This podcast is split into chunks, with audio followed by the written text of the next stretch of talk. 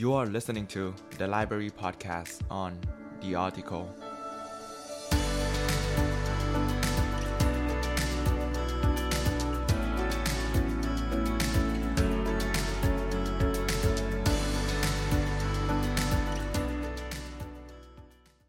ตำราสู่ความสำเร็จและเนื้อหาพิเศษจากเรา The Library Premium Content สามารถรับชมได้แล้ววันนี้ที่ www.thelibrarylearn.com เพราะการเรียนรู้จะทำให้คุณเป็นอิสระ ในพอดแคสต์ episode นี้ครับ เราจะมาดูถึงวิธีการที่เราทุกคนครับ จะสามารถเปลี่ยนให้ชีวิตของเราตอนนี้ ให้กลายเป็นชีวิตที่ดีที่สุดได้ โดยผมได้นำมา 3 ปัจจัยหลักๆนะครับ ที่จะมีอิทธิพลต่อการใช้ชีวิตของเรา มาเริ่มกันที่ปัจจัยที่ 1 กันเลยครับ define your personal values and priorities กำหนดคุณค่าที่คุณให้ความสำคัญครับ เรื่องของคุณค่าหรือว่า value เนี่ยมันคือสิ่งที่คุณให้ความสำคัญกับมันครับ มันคือแก่นของการใช้ชีวิต ถ้าเกิดผมให้ยกตัวอย่างมากขึ้น values บางอย่างอาจจะเป็นสิ่งที่คุณยึดถือ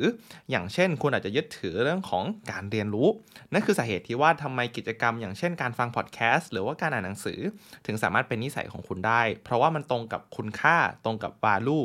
ของคุณนั่นเอง แล้วทีนี้ทำไมการที่เรากำหนดคุณค่าของเราให้ชัดเจนเนี่ยถึงเป็นเรื่องที่สำคัญมาก การกำหนดคุณค่าครับมันเหมือนกับเข็มทิศบางอย่าง ที่ทำให้เราเนี่ยมีเส้นทางในชีวิตว่าเราควรจะเดินไปบนเส้นทางไหนดี เพราะว่าในชีวิตของเราต้องยอมรับจริง ๆ ว่าตัวเลือกมันมีเยอะมากครับ มีแบบแทบจะไม่สิ้นสุดเลยแต่สุดท้ายความจริงก็คือเราไม่สามารถทำทุกอย่างได้ เราไม่สามารถไหลคล้อยไปตามสิ่งที่สังคมบอกเราได้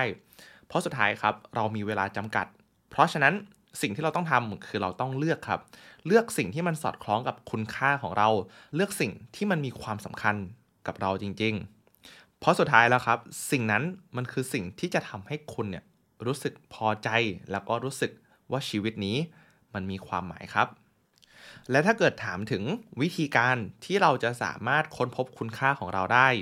คำตอบมันไม่ได้อยู่ที่ไหนอื่นเลยครับ นอกจากตัวของคุณเอง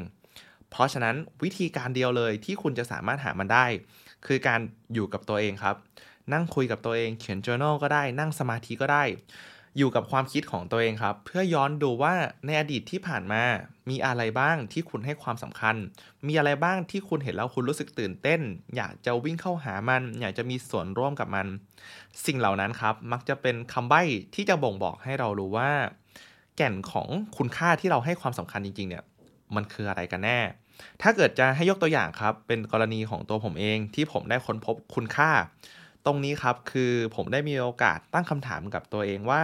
why ของผมจริง ๆ แล้วมันคืออะไรทำไมผมถึงทำในสิ่งที่ผมทำวิชั่นหรือว่าเป้าหมายของผมนั้นมันคืออะไรกันแน่ แล้วคำถามพวกเรื่องของ why หรือว่าวิชั่นครับ มันจะมีแก่นของ values หรือว่า core values ของผมสอดคล้องกับมันอยู่ แล้วผมก็มาคิดต่อ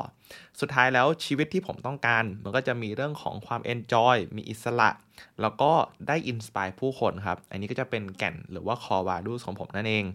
ซึ่งพยายามสรุปมาให้ได้ภายในคำเดียวนะครับ ผมมองว่ามันสรุปได้ง่ายดี ส่วนตัวผมเองเนี่ยจะมีทั้งหมด 3 core values ด้วยกัน ทุกคนก็สามารถลิสต์ออกมาได้เลยครับ จะ 1 ก็ได้หรือจะ 3 ก็ได้ แล้วคำถามคือการที่เราค้นพบคุณค่าของตัวเราเองนั้น มันจะส่งผลดีกับเรา หรือว่าทำให้เรารู้สึกแตกต่างจากปัจจุบันยังไงได้บ้าง ผมจะขอยกเรื่องนี้ขึ้นมาครับ มันคือเรื่องของการเกษียณ จริงๆแล้วเนี่ยครับการเกษียณเขาถูกแบ่งประเภทออกมาเลยนะครับ ว่ามีอยู่ทั้งหมด 3 รูปแบบด้วยกัน แบบแรกครับคือ traditional retirement หรือว่าการเกษียณตามปกติครับ ก็คือการที่เราทำงานถึงอายุ 60 หรือว่า 65 แล้วก็เกษียณครับทางการงาน แล้วก็เราได้รับเงินบำเหน็จบำนาญเพื่อใช้ชีวิตอยู่ต่อกับครอบครัว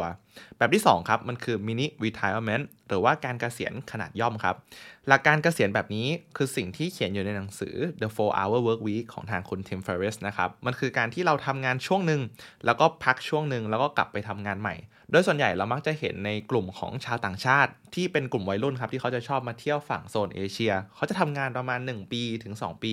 แล้วเขาก็จะพักยาวๆเลยครับประมาณ 6 เดือนเหมือนเป็นมินิรีทายเมนต์หรือว่าการเกษียณขนาดย่อมนั่นเอง และอย่างสุดท้ายครับมันคือ perpetual retirement การเกษียณรูปแบบสุดท้ายนี้ครับมันคือการที่เรานั้น รู้สึกรักในงานที่เราทำเพราะว่างานนั้นมันมีความหมายมันตรงกับคุณค่าของเราตรงกับ value ของเรา เราทำแล้วเรารู้สึกเหมือนไม่ได้ทำงานเลย เราทำเพราะเราเอนจอยมันจริง ๆ แล้วมันก็สามารถเลี้ยงชีพเราได้ อันนี้ก็คือการที่เรากเกษียณเช่นเดียวกันครับ เพราะว่าในแต่ละวันที่เราทำเนี่ยมันไม่รู้สึกเหมือนการทำงานเลย มันรู้สึกเหมือนว่าเรากำลังเอนจอยกำลังสนุกกับสิ่งที่เราอยากจะทำจริง ๆ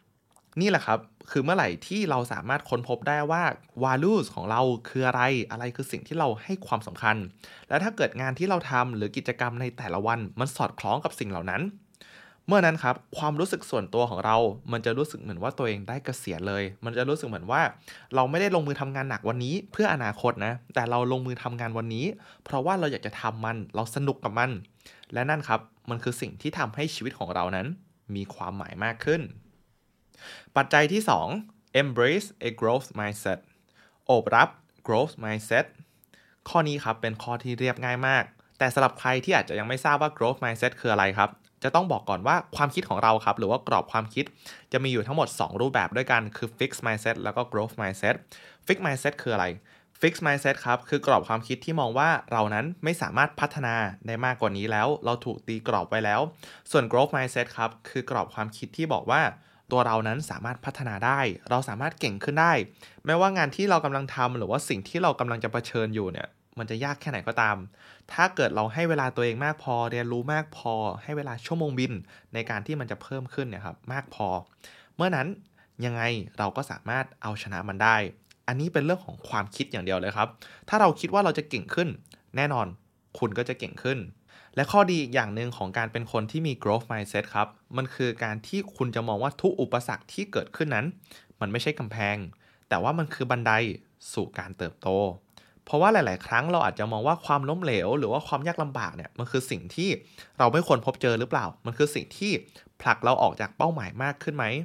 แต่จริง ๆ แล้วคนที่เขามี growth mindset เขาจะไม่คิดแบบนั้นเลย เขาจะมองว่านี่แหละคือสิ่งที่จะทำให้เรานั้นเก่งขึ้น พัฒนาตัวเองได้มากขึ้น และสามารถกลายเป็นคนที่เหมาะสมกับชีวิตที่เราต้องการได้มากขึ้นเช่นกัน เพราะฉะนั้นครับ ถ้าเกิดหลังจากนี้คุณพบเจอกับอุปสรรคอะไร ให้อบรับความคิดของ growth mindset เข้าไว้ครับ มองว่ามันคือบันไดไม่ใช่กำแพง ปัจจัยที่ 3 ครับ cultivate healthy habits for well-being ฝึกฝนนิสัยที่ดีต่อการใช้ชีวิตของเรา เราจะกลับมาเรื่องของนิสัยที่เป็นพื้นฐานของชีวิตเลยครับ ซึ่งตรงนี้แน่นอนสิ่งแรกที่ผมอยากจะพูดถึงมันคือเรื่องของสุขภาพครับ สุขภาพถือว่าเป็นสิ่งที่สำคัญที่สุดแล้วก็ว่าได้ เพราะว่าในหนังสือของพีระมิดสามสุขเขาก็ให้เรื่องของสุขภาพเนี่ยเป็นฐานล่างสุดเลยครับ มันจะเปรียบเสมือนได้กับตัวของโต๊ะครับ ถ้าเกิดเรามีโต๊ะที่แข็งแรง เมื่อนั้นครับ เราอยากจะเอาอะไรมาวางบนโต๊ะ เราก็สามารถโยนไปได้หมดเลย แต่ถ้าเกิดเมื่อไหร่ที่สุขภาพของเรามันไม่แข็งแรง แล้วเราทำงานหนักอย่างเดียว เราหาตังค์มาเยอะมาก ในท้ายที่สุดครับ ในวันที่คุณเกษียณ คุณก็จะต้องนำเงินก้อนนั้น กลับมาดูแลสุขภาพอยู่ดี เพราะฉะนั้นนิสัยแรกที่เราควรจะให้ความสำคัญกับมันมากที่สุด